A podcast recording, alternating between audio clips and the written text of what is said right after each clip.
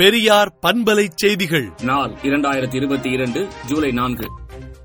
இந்தியாவிலே கல்வி வேலைவாய்ப்புகளில் பெண்களின் எண்ணிக்கை தமிழ்நாட்டில் ஏழு லட்சத்து எட்டாயிரத்து இருபத்தாறு குஜராத்தில் ஐம்பத்தோராயிரத்து எண்ணூற்று பதினான்கு எது சிறந்தது? திராவிடர் மாடல் அரசா குஜராத் மாடல் அரசா என்ற வினாவை எழுப்பி திராவிடர் கழக தலைவர் ஆசிரியர் கி. வீரமணி அறிக்கை விடுத்துள்ளார்.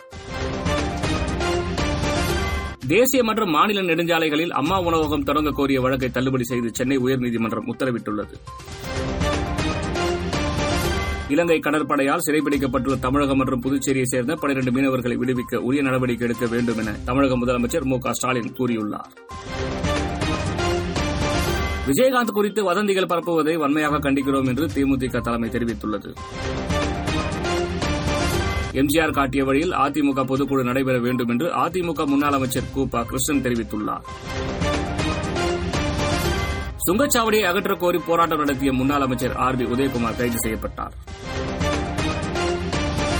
வழக்கை ஒத்திவைக்க எடப்பாடி பழனிசாமி தரப்பு கேட்டுக் கொண்டதற்கு இணங்க நீதிபதிகள் வழக்கை ஏழாம் தேதிக்கு ஒத்திவைத்துள்ளனர். தமிழகத்தில் ஐந்து மாவட்டங்களில் இன்று கனமழைக்கு வாய்ப்புள்ளதாக சென்னை வானிலை ஆய்வு மையம் தெரிவித்துள்ளது. சென்னையில் பொது இடங்களில் மக்கள் முகக்கவசம் அணிவது கட்டாயம் என சென்னை பெருநகர மாநகராட்சி அறிவித்துள்ளது. தொழில் தொடங்க சிறந்த மாநிலங்கள் பட்டியலில் பதினான்காவது இடத்திலிருந்து மூன்றாவது இடத்திற்கு தமிழகம் முன்னேறியுள்ளதாக தொழில் முதலீட்டாளர்கள் மாநாட்டில் முதலமைச்சர் மு க ஸ்டாலின் பேசினார். ராஷ்டிரிய ஜனதா தளம் கட்சியின் தலைவர் லாலு பிரசாத் தோள்பட்டை எலும்பு உரிவு காரணமாக தனியார் மருத்துவமனையில் அனுமதிக்கப்பட்டுள்ளார். சியுஇடி பொது நுழைவுத் தேர்வுக்கு விண்ணப்பிக்க கால அவகாசத்தை நீட்டித்து தேசிய தேர்வு முகமை அறிவித்துள்ளது. ஜம்மு காஷ்மீரில் இன்று லேசான நிலநடுக்கம் ஏற்பட்டது. எரிபொருள் தட்டுப்பாடு காரணமாக இலங்கை நாடாளுமன்றம் இந்த வாரம் மூன்று நாள் மட்டுமே செயல்பட உள்ளது.